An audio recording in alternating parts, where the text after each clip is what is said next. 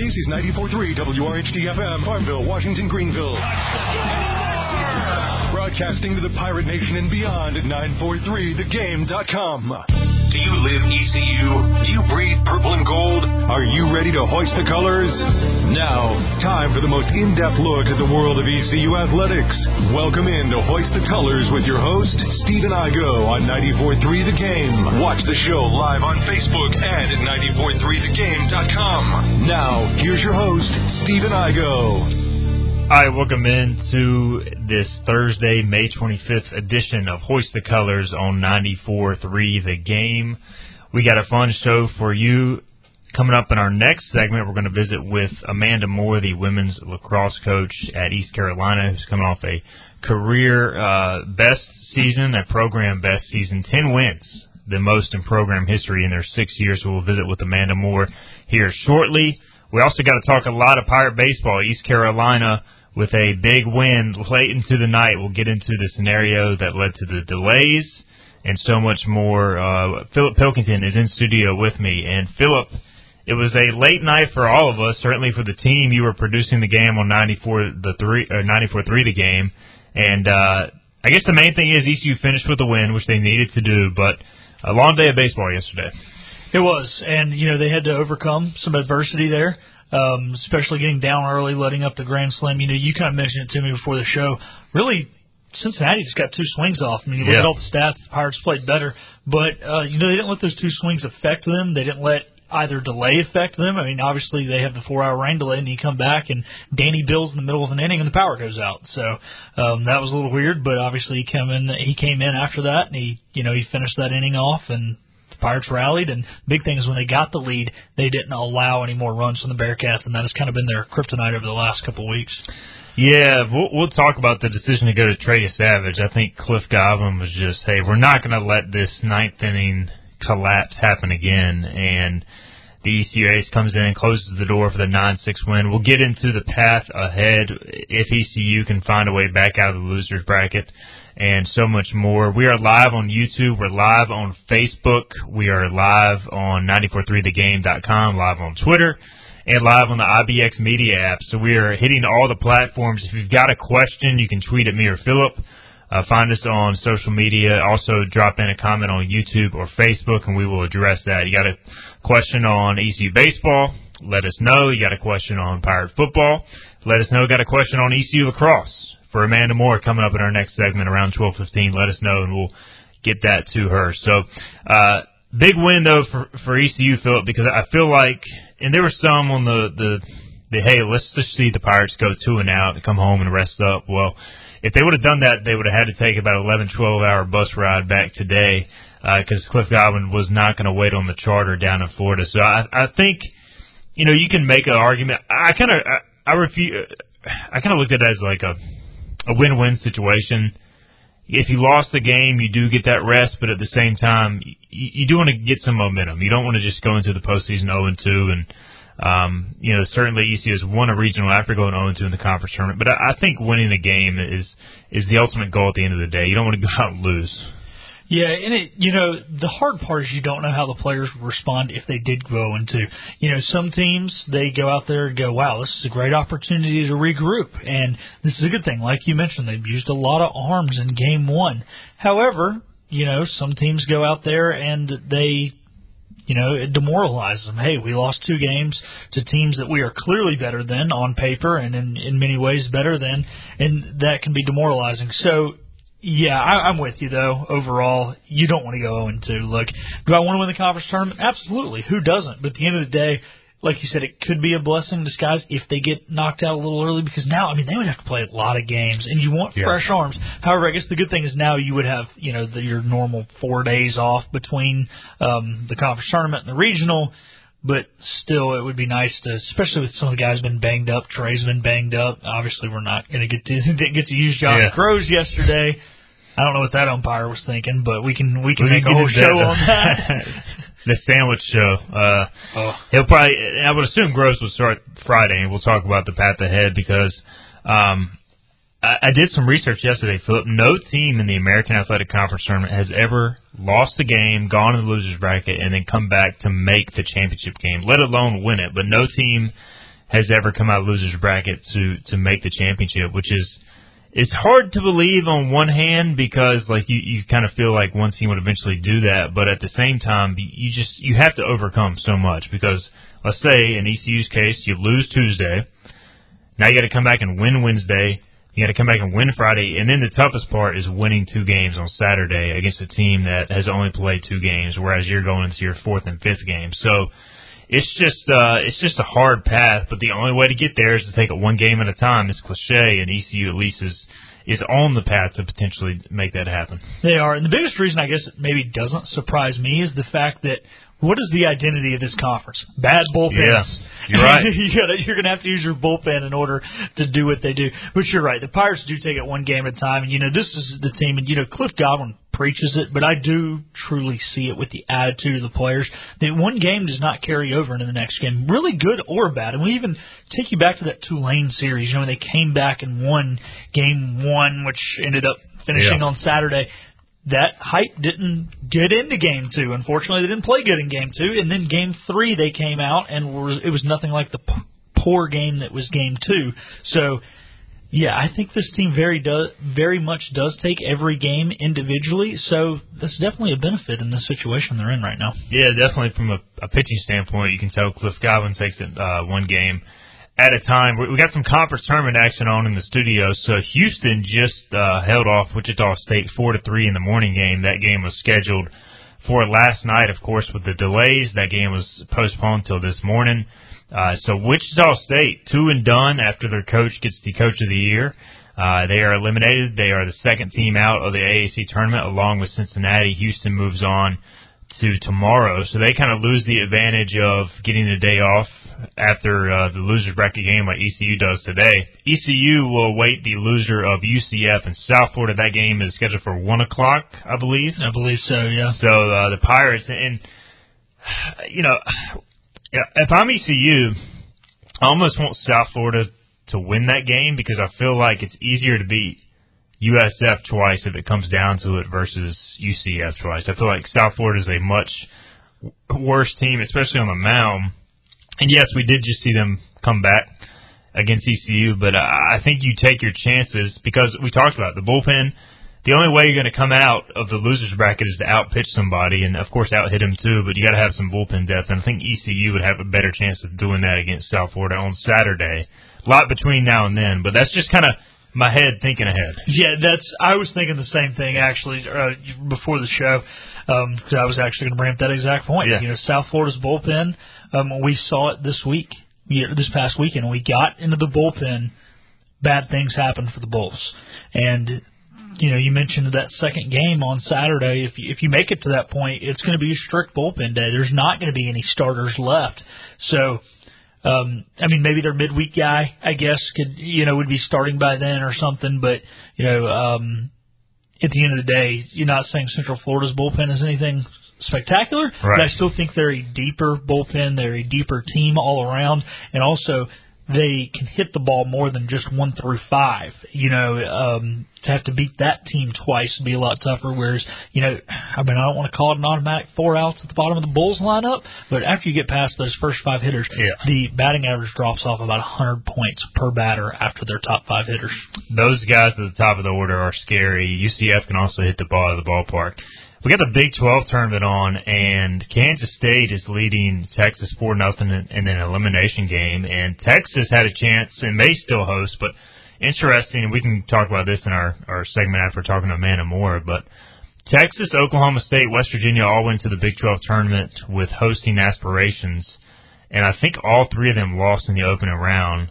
And now Texas on the verge of being eliminated as they trail 4 nothing in the seventh inning, and Kansas State still has the bases loaded. So it's just it makes you wonder what if ECU could have maybe pulled out that Tuesday game and stayed in the winners bracket and be on the path to a conference championship. Could they be lining up a host spot right now? But we'll continue to monitor that situation uh, throughout the show and throughout the days ahead.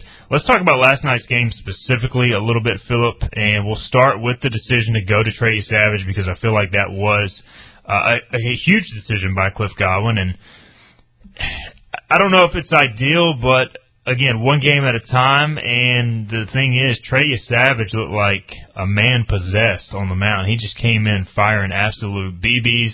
They did not have a radar gun. I don't know how the conference doesn't have a radar gun for the conference tournament for the broadcast, but either way, strikes out the side. He did walk a batter on a close pitch, but got the job done. And unlike on Tuesday when ECU failed to close out the game, they go to Trey Yesavage, and he left no doubt. Yeah, you know it's interesting when the break happened, the commercial break right between. Scooter said, "You ready for a, uh, a controversial guy entering?" And I said, "Who is it?" And he said, "Trey Yesavage." And I'm in a group chat with with Wags as well as some other people who work at ECU, and um, there some of us were for it, some of us were against it. I was very much for it because I was like, "Bring in the energy guy. You got to win the game. Come out. You got to win this. Yeah. There is no tomorrow, right? Right. I mean, this is a losers bracket. There is no tomorrow." And uh, like you said, I mean, he came out like you. I mean, you said it perfectly. A man possessed, and Cliff Godwin knew that he was going to come out that way because he's talking to these guys in the dugout. You know, he doesn't just look down the bench and, and call out a random name. And uh, I think he knew exactly who he was going to and what kind of performance he was going to get out of the guy he was going to. And that was a performance that was going to win the Pirates that game. And you can worry about tomorrow tomorrow, but you had to win that game last night. And I kind of like this move from the standpoint of, and look, it's obviously ECU wants Trey Yesavage to go out and start a regional game and a super regional game, but you never know once you get into the postseason. And if there's a scenario where you're in a similar situation you're trying to close out a regional, and maybe Trey wants to come back on short rest and close out a game, like now you know you can put him back in that spot and he's going to be ready to go. So, I, you know, I don't have a problem with the move. He also only threw about 20 pitches he could conceivably come back and start Saturday. I mean, he could start Friday, but I don't think that's going to happen. I think it'll be Grosz. But uh, now, if you're Cliff Godwin and you kind of have to map out, hey, how much do we want to push these guys with regional starting next Friday, which we'll get into that discussion later as well. So, uh, but then Danny Beal, Carter Spivey also came back a day after throwing 40 plus pitches apiece. They both go multiple innings. Carter Spivey has been dominant against Cincinnati this year. He is not allowed to run now in over 10 innings, close to 11 innings. Danny Beal, four strikeouts and two and a third to keep ECU in it. And then the offense did enough. And um, really good answer after the delay, after both delays, I guess you could say. But I thought that if you're going to have a, a lengthy delay, Philip, I would choose to have it after the opposing team hits a go-ahead grand slam against me because that's one way to just absolutely kill momentum. It is, and you know the fact that you know we kind of mentioned it earlier. Cincinnati was in that game because of two swings. So ECU, I think, to that point had played better, but because Right. of that grand slam, Cincinnati had the momentum, and that killed the momentum and let the better team, you know, even out the momentum, restart the game in a way. Yes, you're you're still losing by a run, but it almost became a new game, and that's what Coach O kept talking about on the broadcast. Is it's a new game. It's you, teams have to refill each other out, and when that happens, that always I think is going to play to or has the shouldn't say always going to play the benefit of the better team, has the opportunity, a bigger opportunity to play to the more talented team, the more talented roster, and undoubtedly that's the East Carolina Pirates in this situation. Jacob Starling had the big two-run double, really kind of a flare that fell in. It was, um, you know, it's always better to be lucky than good, but he got the bat on the ball uh, in a crucial situation. Lane Hoover with just an epic slide at home plate to get around that tag. Uh, after review, it was ruled he was safe. That gives ECU the 8-6 lead. They add on late, and then the Savage closed it down. But uh, I thought one of the keys too was getting the Cincinnati reliever, the one reliever that seemingly ECU can't figure out, Mitch White, out of the game. He had gone four and a third hitless ball against ECU in Cincinnati a few weeks ago. Comes out after the delay, and ECU just striking out left and right, and all of a sudden, finally, he runs out of gas. I believe that was the sixth inning because he came back after a four-hour delay and uh, just kept pitching like he like the game was just rolling on. Yeah, well, he came back into that far to play and was pitching that way, but then I think kind of what hosed him was that second delay 100%. because you know he sat his normal. We'll call it three minutes or between innings, uh, you know, between half innings. Then, you know, um, Beal comes out there, gets the two outs. Well, then you got to wait another 20 minutes for that uh, lightning delay. So that ended up almost being like one of those. I want to say he was down for close to 40 minutes probably by the Yeah. time it was all said and done, and having to come back a second time after four hours and then another 40 minutes, which I know in normal terms would just be a really long inning, but it wasn't that, and the fact that you know they even mentioned on the broadcast the guys were trying to warm up, but they had to throw the ball against the wall and catch it themselves because it was dark. You couldn't actually play catch. You know, normally during a long inning, a guy got on the bullpen and throw. Well, right. you can't go throw if you can't see. Somebody get beamed in the head. What a disaster that was. Luckily, the lights did come back on, and ECU ended up winning the game nine to six. All right, we got to get our first break in. On the other side, we'll visit with women's lacrosse coach Amanda Moore, talk about their program best 10 win season. We will visit with her on the other side. You're listening to Hoist the Colors on 94.3 The Game. Back to Hoist the Colors with Stephen Igo. Hang out with me, Ozzy Joe On 94.3 The Game.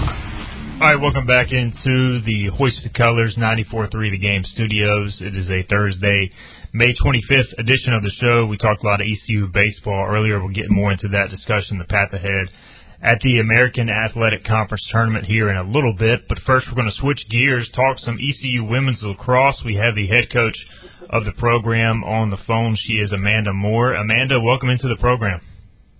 Hi, Stephen. Thanks for having me. Absolutely, Amanda. Well, I wanted to get you on to recap a, a, a really great season for you guys. Ten wins, the most in program history, and really y'all were on the verge of potentially making the postseason at times throughout the year, and we'll get into that as far as the NCAA tournament uh, as well. But just wanted to first touch on the season that was ten wins, the progress you guys have made as a startup program since you took over six years ago. How proud of you are of your coaching staff, your girls, and everybody involved. Really proud, Stephen. You know, I feel like we had another year of great growth in our program. We had some good momentum coming out of 2022 season and felt like this season we were able to build on that. You know, we're, we're sort of at the doors. We just got to kick them down, man. Yeah, and I was going to ask y'all, y'all, we're 10 and 3 at one point, and look, the American is no joke in women's lacrosse. These teams, looking at them, yes, sir. uh, just across the board, you've got teams that are clearly affiliated with the SEC that are part of the American in this uh, women's lacrosse hybrid conference. You guys played Florida, you played North Carolina, which is the top five team. You had to go on the road to Temple, which has a national championship in its history. You had to play James Madison, and uh, several times in these games down the stretch, y'all were close. And you know, what what can y'all learn from that as a program, as a team, to maybe you know finish the deal going forward in those types of outings? Yeah, you know, we we really learned a ton. I mean, we had to play the University of Florida twice this year as number seven team in the country. Um, you know, and getting them in the AAC tournament, um, playing them playing them close just really I think helped solidify, you know, where we where we have gone, come as a program, you know, and, and got our girls pretty jazzed just that we were we were competing, we were ready, we were right there. And then on the flip side at the end, really upset that we didn't didn't have what it took to finish you know, right there in that fourth quarter stretch. So, I mean, really motivating to say the least, but I'm really proud that our team wasn't celebrating any moral victories too. They were hungry. They wanted it again. They wanted more. We didn't want it to end. We're visiting with Amanda Moore, ECU Women's Lacrosse head coach. And Amanda, you took over a startup program six years ago. Uh, I believe it's your first head coaching job. So when you when you got that job, how, how daunting of a task was it? I'm sure you were you were thrilled for the opportunity, and how much have you learned over the these handful of years uh, on the job trying to to build a program from scratch and build what's become a really strong program? Yeah, you know, I was thrilled by the opportunity to to move to Greenville, start my family in Greenville, and start my head coaching career in Greenville for ECU. Um, my mentor and my former coach did it uh, at UNC, so you know I sort of had had some groundwork, uh, you know, had seen that um, and been a part of that as a player. So the opportunity to do that for myself um, with a program was really something that, that excited me. But it was, uh, Stephen, you're right. It was a little bit of a daunting task. Um, you know, getting a team off the ground before the transfer portal uh, with early recruiting. Um, so it's just it's even that much more rewarding to see where the team, the program, the players, and the staff that we've had has brought it in six years. What was the hardest part, you know, specifically about t- taking over a program and, and building it from scratch? Was there a specific area that challenged you the most? Um, this, um, this might be more of a personal challenge. Um, I think, you know, our first year we had 24 freshmen, I think what it was. Um, and of course I just been coming off, uh, coaching as, as an assistant coach at Duke University. We had, we'd been in a final four. So, you know, you're going from that level of play to really, you know, more managing 24 freshmen and what it was to be a Division One student athlete.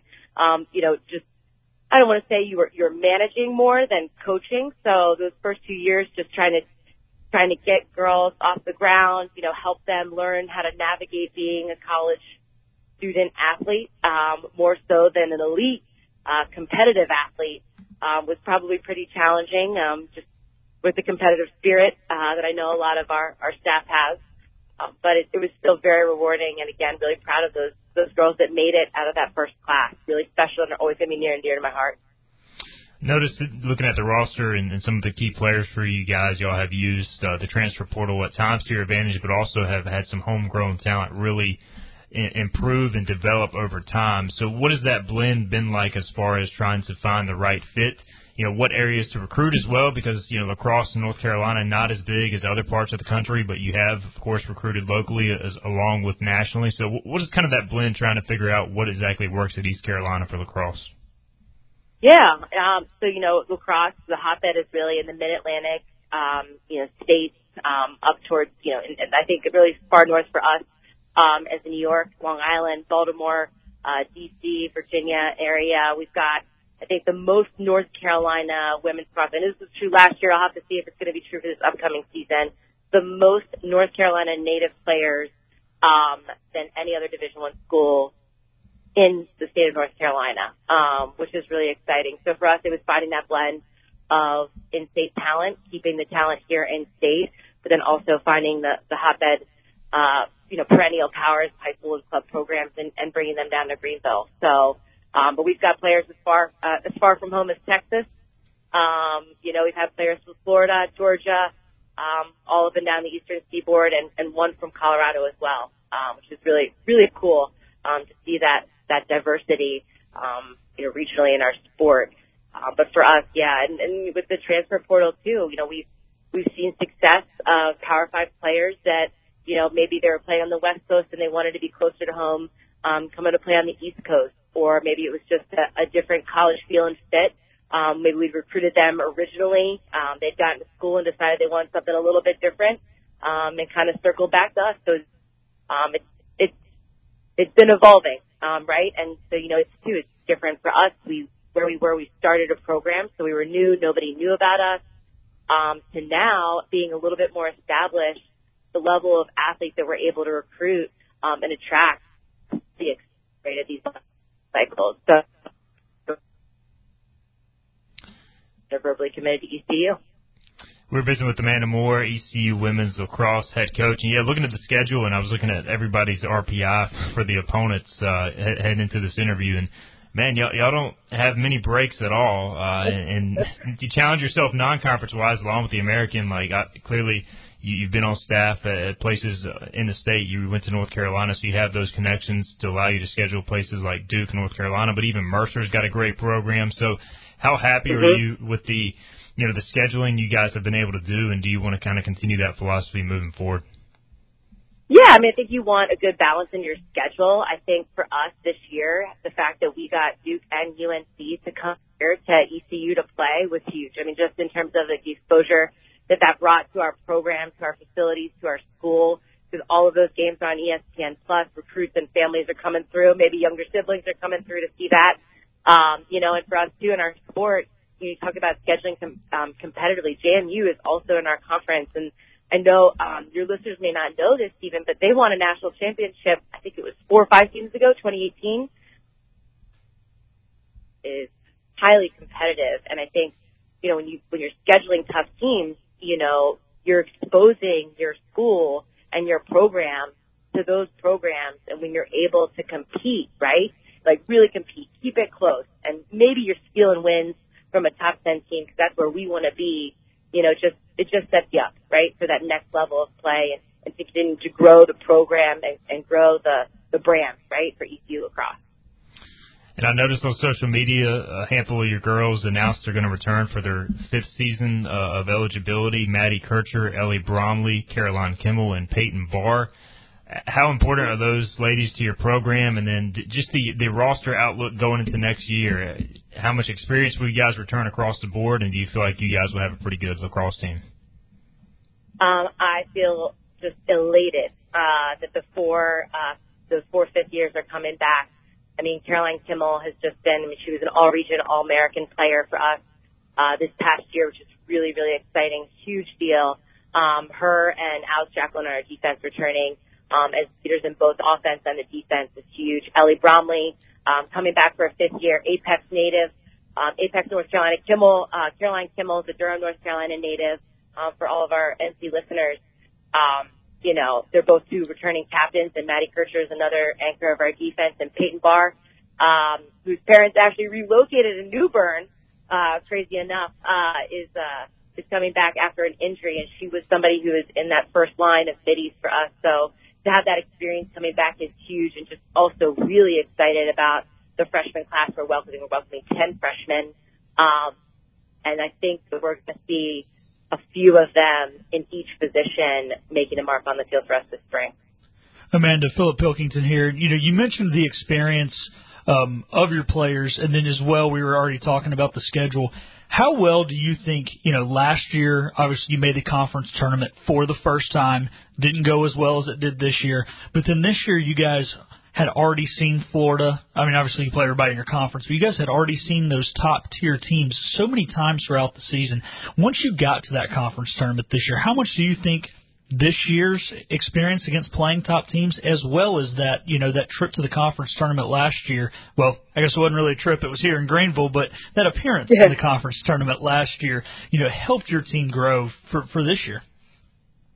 I mean, I think any of those experiences are significant, especially when you're building a program. I mean, we had so many young players that, I mean, no one on our team had ever been in the conference tournament last year, the 2022 season and to have all of them return and have that have, having had that experience, that hunger, right? It didn't just mean that we were we were hungry to make the tournament in 2023. We were hungry to like make it and win, right? And I think that having that experience of making it in 22 is what propelled us in 2023. And now, you know, we went in this past season as the number three seed. Well, great. That's we just raised the bar again. We didn't make it as the four seed. We made it as the three seed now we need to make it as the three seed or better. And we truly, truly, you know, on our vision board, when we make that this fall, we're putting, you know, the goal to win a conference championship up there. And is it going to be a really hard goal to attain? Yes. But our girls now have it in their eyes that it's, it's within our reach. It's within our grasp. Amanda, for, for fans who maybe have not been out to see you guys play in person, give us a sales pitch and uh, just watching the games on TV and, and walking by the stadium and you know when I'm on the way to cover baseball or whatever it, sounds like a crazy atmosphere it looks like a crazy atmosphere and I know it's a lot of fun for the girls to play in so next season come next spring uh, tell us why Pirate Nation should show up to support this team oh my gosh fastest sport on two feet I mean it's it's a sport for every sports fan um, if you've never seen the game of lacrosse, it just combines all the elements of basketball, lacrosse, on a soccer-sized field, high scoring, uh, physical. I mean, I think people would be astonished at how physical and fast these athletes are on the field, how fierce they are. Um, you know, everybody loves uh, goal scoring, of course. In women's lacrosse, you score a goal and there's a stick check after it, but in the in between, the girls are slamming their sticks um, to the ground. It's just a really exciting, dynamic sport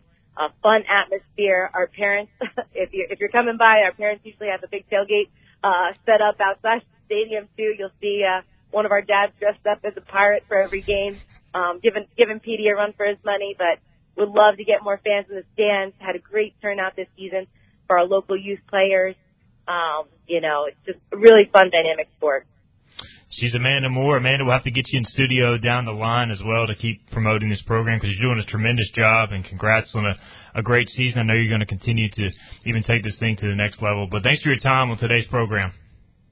Absolutely. Thank you so much for having me, Stephen. I'd love to love to get in the studio. Anything I can do to to promote the work that our girls are doing on and off the field. Appreciate it. Absolutely. That's Amanda Moore, ECU Women's Lacrosse head coach. We'll have her back down the line, definitely. All right, on the other side, we're going to talk some more baseball. We'll also maybe share some more thoughts on women's lacrosse. We got a comment as well on uh, Facebook, but that was that was a fun interview, Philip. I'm I'm excited about uh, next season already, man. Yeah, no, that was, and you know, she mentioned the parents tailgating. That was the hardest part about PAing lacrosse.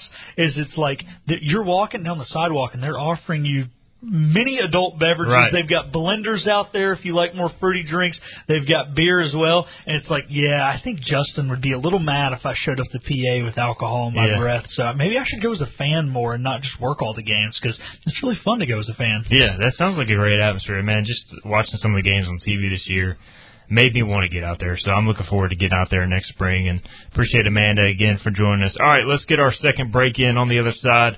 We'll talk some baseball. We Got the conference tournaments going on around the country. We'll talk about ECU's path ahead. Is there still a shot to host, Philip? We'll get into that discussion on the other side. You're listening to Hoist the Colors on 94.3 The Game. We're live with Stephen Igo on 94.3 The Game. the Johnny Roger! Now, back to Hoist the Colors. All right, welcome back into Hoist the Colors, 94.3 The Game. Philip Pilkington in studio alongside. We just talked to Amanda Moore, ECU Women's Lacrosse head coach. Great stuff with the interview. We had Johnny Gardner comment on Facebook, and he says, uh, excited we have a future class student athlete coming in that is an offspring of a lacrosse royalty family. So I, I don't know who that is. Uh, I follow recruiting closely with football and baseball and basketball. I'll have to try and we're, I'll say we're effort, efforting to find out who the uh, We have. We, I've sent a couple texts out, so ho- hopefully we can get we're, some. we're reaching out to our sources and uh we'll uh but yeah that was good stuff and definitely get out support this team uh going forward as Amanda's doing a great job with the program. A couple more comments on social media. Steve Hill wants to know what is the likelihood that ECU hosts a regional if the Pirates win out. Oh man, this is a loaded question because the problem is, Philip, and I, I still think ECU would host if they win out, simply from the standpoint of the Pirates have to win four more games. That would make them 46 and 16. They would be conference champs in the regular season and in the tournament of a top 10 league in the RPI. They would have a number 12 non-conference strength of schedule. The only concern I have is where the RPI is, and right now it sits at 28. And you look at the teams ahead, ECU gained, I think, four RPI points, which is basically nothing by beating Cincinnati. If they beat South Florida, they're going to gain very little, if any. UCF is kind of the only RPI game left on their side of the bracket to gain points. So you're just not going to move up a whole lot in the RPI. Some teams will lose, like Texas right now is losing. They're going to drop behind ECU as a result of losing this game if, if this score holds as we record this right now. That would be my only hang up. Also, the odds of winning out are extremely tough. But I think if ECU finds a way to do that, I think they do host. But I just don't know if that's going to happen. Yeah, I mean, here's the thing. They're, they went out. They're not going to have a top 16 RPI. And I, Yeah. I knew going into yesterday, Jonathan texted me and said that we lose four points just by beating.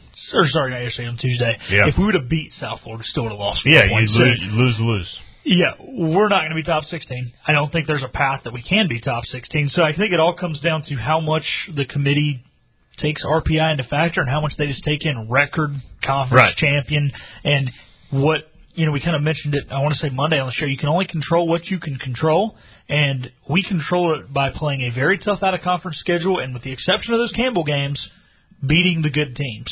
So um I think yeah it's still probably pretty high. I mean you mentioned it earlier West Virginia lost their first round game so did Texas so did Kansas State. Those were all teams they're probably going to host. I think the Big 12 still gets a host Yeah. but if they get one as opposed to two, could that be ECU's spot to take? Obviously, I think it's going to depend on kind of what the other mid majors do. You know, does Indiana State win their conference tournament? What about Campbell? What about Coastal Carolina? So um, the fact that Duke will not win their conference tournament, I think, is a huge help Yeah. that they kind of fell off. But so to answer his question, my opinion, I say you went out, you got a sixty percent chance maybe of hosting. If you went out, maybe. I. I, I agree with that. I mean, you look at some of these teams that are higher than ECU in the RPI, like Duke. They're not going to advance in the ACC tournament, even if they beat Miami. So they're 20 plus in the RPI. They only have 35 wins. They're not going to have a conference championship. Uh, we mentioned Texas. They're about to lose. Um, you know, North Carolina State's ahead of ECU in the RPI. They're clearly not going to host a regional. So, so you have teams ahead of ECU in the RPI that aren't going to host. Auburn's on that hosting bubble. Campbell was on that hosting bubble. So if you want to be, if you want to make things interesting and have a shot, I think you have to win the conference title. Um, and we'll get into the path to do that here in a minute. But I, I do think if the Pirates somehow find a way, they would they would host. I just think like 46 win ECU man, like that's a lot. That would be probably. I'm looking over these teams now. That would be one of the highest win totals in the country with a 12 non-conference strength of schedule. You know, RPI mid 20s, I think still gets you there because last year A&M, Texas A&M was a 22 RPI and they were a national seed because they won the SEC West. So Yeah. I feel like the committee has shown they won't just look at RPI if you have other things to go along with it. But they got to accomplish a lot to make that happen. But I, I think it's you know it's fair to have this conversation as we sit here on a Thursday off day. I think it is. And, you know, the unfortunate thing, though, is if they won the SEC West, was the argument, you won the American, you won a one bid league. Great. That's what worries me. It's it's not the RPI as much as it's the fact that it Right. truly is a one bid league. This in the past has been a two bid league usually. You know, usually there'll be somebody else get in. Obviously, Wichita State's solid, Houston's solid, but I don't think either one of those teams are getting in the tournament. So Yeah. you wonder if they view well, it was a one bid league. You let somebody bid steal. You barely won the conference tournament or the conference regular season, and you did it because somebody got lucky with a rainout. Uh, that's that's kind of what worries me. But hey, Campbell's got Gardner Webb today. Maybe maybe go Bulldogs, and Campbell can fall to Gardner Webb, and you know a few of these other mid majors. Coastal Carolina's playing. I think they're playing right now, actually. Yeah, I think Coastal's Yeah. uh, a Yeah, lock probably, to host. They're probably a lock. Yeah. Indiana State is one where I think they're trending towards hosting, despite a two and nine top fifty. I, I don't know what their conference tournament situation is, but I think enough of these they already have a win over UIC, and then they play another game in the winners bracket. You know they play them and Belmont today. yeah, them and Dallas Baptist and Campbell. I think those teams right now are probably ahead of ECU in the pecking order, just based on RPI. But again, the Pirates, if they win the conference tournament, they can get back in that conversation. And look, the NCAA can say that they view all things equally, but if you have the chance to stack ECU Clark LeClair Stadium against Campbell, Indiana State, and Dallas Baptist when it comes to revenue Yeah. and making money, I think it's hard to keep ECU out of that conversation. So if the Pirates put themselves in that position, I think it's possible. But again, I think they have to win the tournament. I think making the championship probably is enough because the problem is, Philip, if they would have beat USF, they'd be in the the high twenties in RPI. It, you know, they could make it to Sunday, and then just by virtue of losing to Houston or whoever, they're going to fall probably close to 30 in the RPI because every loss in this league just kills you, man. It's unfortunate, but that's just how weak the league is. Yeah, it does. And you know, you know, we kind of talked earlier about the fact we'd rather play South Florida twice than Central Florida twice. Yeah. Maybe I retract that statement for RPI RPI, standpoint, yeah. reasons. You might want to play.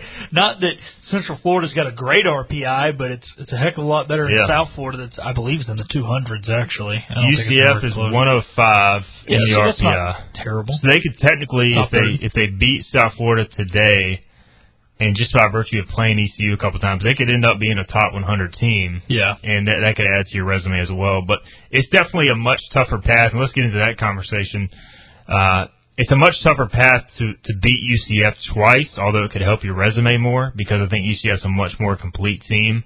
So it, then it comes down to the conversation of is that much of an RPI bump really worth it to the committee? I still say you go for the conference championship, and then maybe Yeah. that outweighs the RPI, but. Uh, you just don't know what the committee is going to value. But let's look at the rest of this week. All right, ECU plays the loser of UCF and South Florida on Friday. That game is going on today, this afternoon.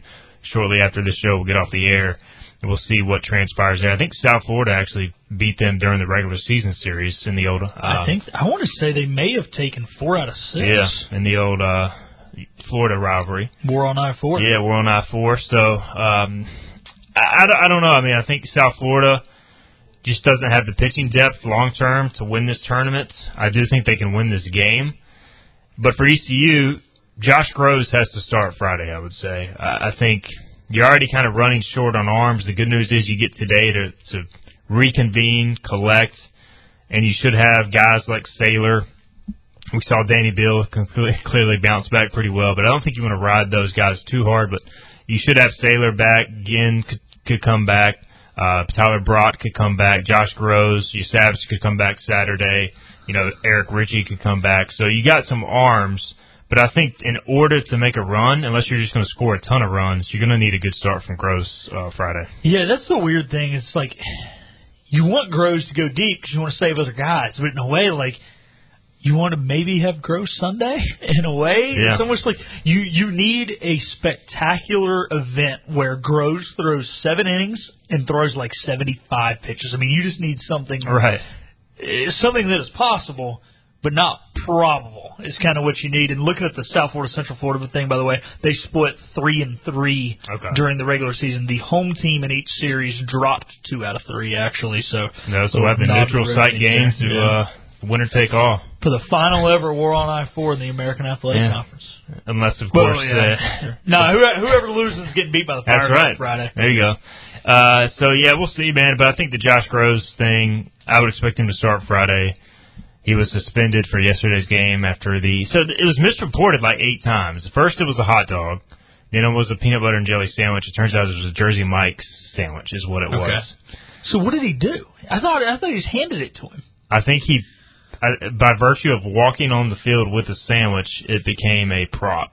I think if you stay in the dugout, it, you can do whatever. So I've seen teams like Texas A&M; they've got like a cart they're wheeling guys around in, like in the, Red dugout. Sox, yeah.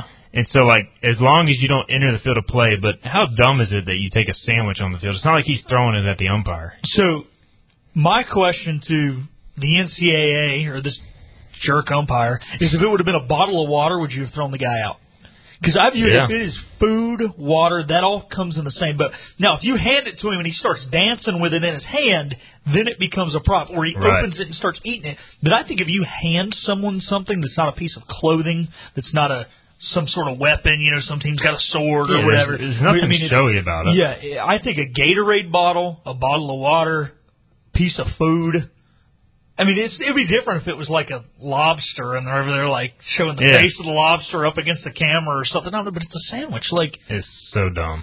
like it's I said, just, go hand them a bottle of Aquafina water. Is it the same? Yeah. It probably is. Sadly, I mean, it, let's just. I just don't understand why we can't use common sense. Um, and this, the shame of it is we didn't really get to see a good replay of what exactly happened. I, somebody said he like put it in Starling's mouth. I guess the sandwich, but like Uh, even even still, Yeah. if he did that, what's I mean, the guy's walking back to the dugout. It's not like he's carrying a sandwich out the home plate. So, well, um, you know what NCAA stands for? No celebrations at all. We learned that in college football. that's what it looks ago. for. Yeah. That it looks like, and that's it. Just added to a very frustrating Tuesday. But hey, we're past Tuesday. We're moving forward. we survived. and uh, the Pirates are moving on. They'll play again Friday. All right, let's get our final break in.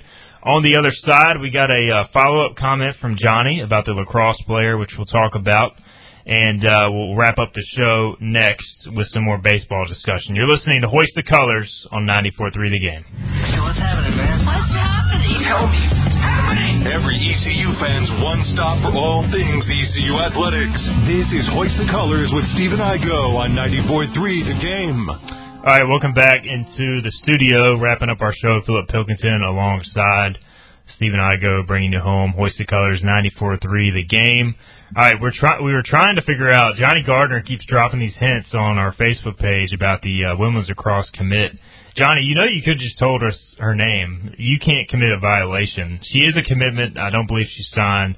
Johnny said uh, basically should be good for the program having a father of a commitment and two uncles that are tremendous successful ambassadors of the sport. So I believe he is talking about Bella Powell, 2024 class, whose dad, Casey Powell, is a former U.S. lacrosse national team captain.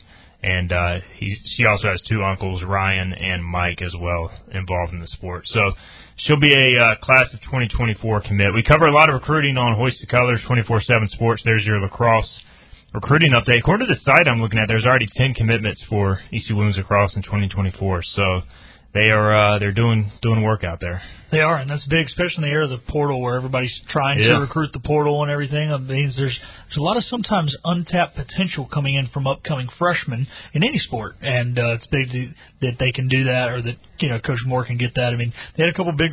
Um, transfers in this year. Yeah. Sydney Frank comes to mind. She's very good defensively, but uh, it's important to get those freshmen too to build them up and you know br- bring them up through your culture. No doubt, you got to have them. You know, I think both ways, and a lot of ECU coaches are focused on that kind of recruiting freshmen, but then supplementing through the portal, which I think is a great approach to have. Uh, the latest D1 baseball projections are out this morning, Philip, and the Pirates are heading to Miami, at least according to their projections, not officially, folks.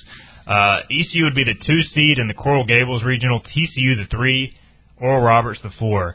So I covered the ECU 2015 regional, Cliff Godwin's first regional at Miami. Guess what they gave us for uh, food at the regional? See if you can guess. Uh, I'm guessing because you're laughing, it was bad. They just gave you some like awful. really bum hot dogs.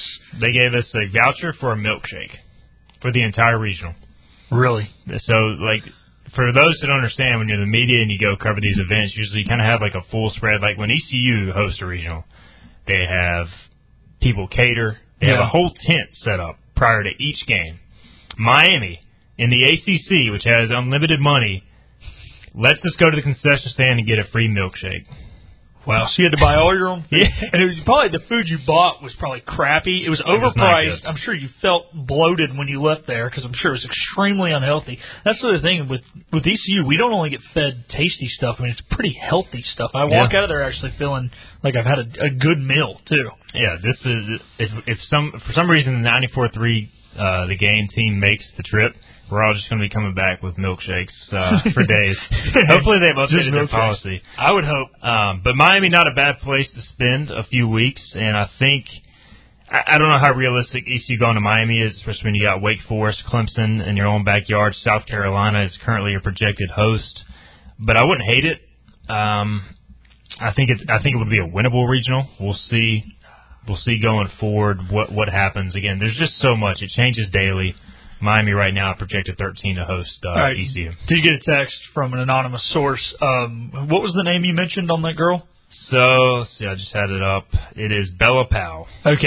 Uh, yep, that's what I'm getting. I'm getting uh, Casey Powell played at Syracuse and professionally. There you go. Well, yep. Okay. So yeah, Bella Powell would be a 2024 commit. So that is it. That is confirmation from someone, a source inside the ECU program. So we got uh we we did the research on our own and then we got it confirmed We by got true confirmed. reporters. There we go. So that is uh that's big time stuff there. Well, all right, Philip, that'll do it for the show today. And again, ECU baseball moves on. They'll play again tomorrow, 94-3 the game at one o'clock. We'll have the show tomorrow for you. We're actually going to have Mike Houston, ECU football coach, join us via the phone and talk about all the incoming transfers. But appreciate you hanging out today, man. Yeah. Thanks for having me. It's fun. Absolutely. That's uh, Philip Pilkington. He'll be back tomorrow as well, along with Coach Houston. You've been listening to Hoist the Colors on 94.3 The Game.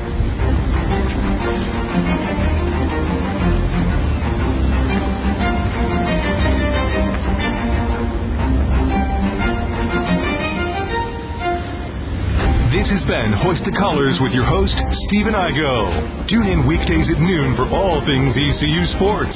Get a recap of the show at 943thegame.com, on Twitter, Facebook, or anywhere you get your podcasts. We're back tomorrow with more of Hoist the Colors on 94.3 The Game.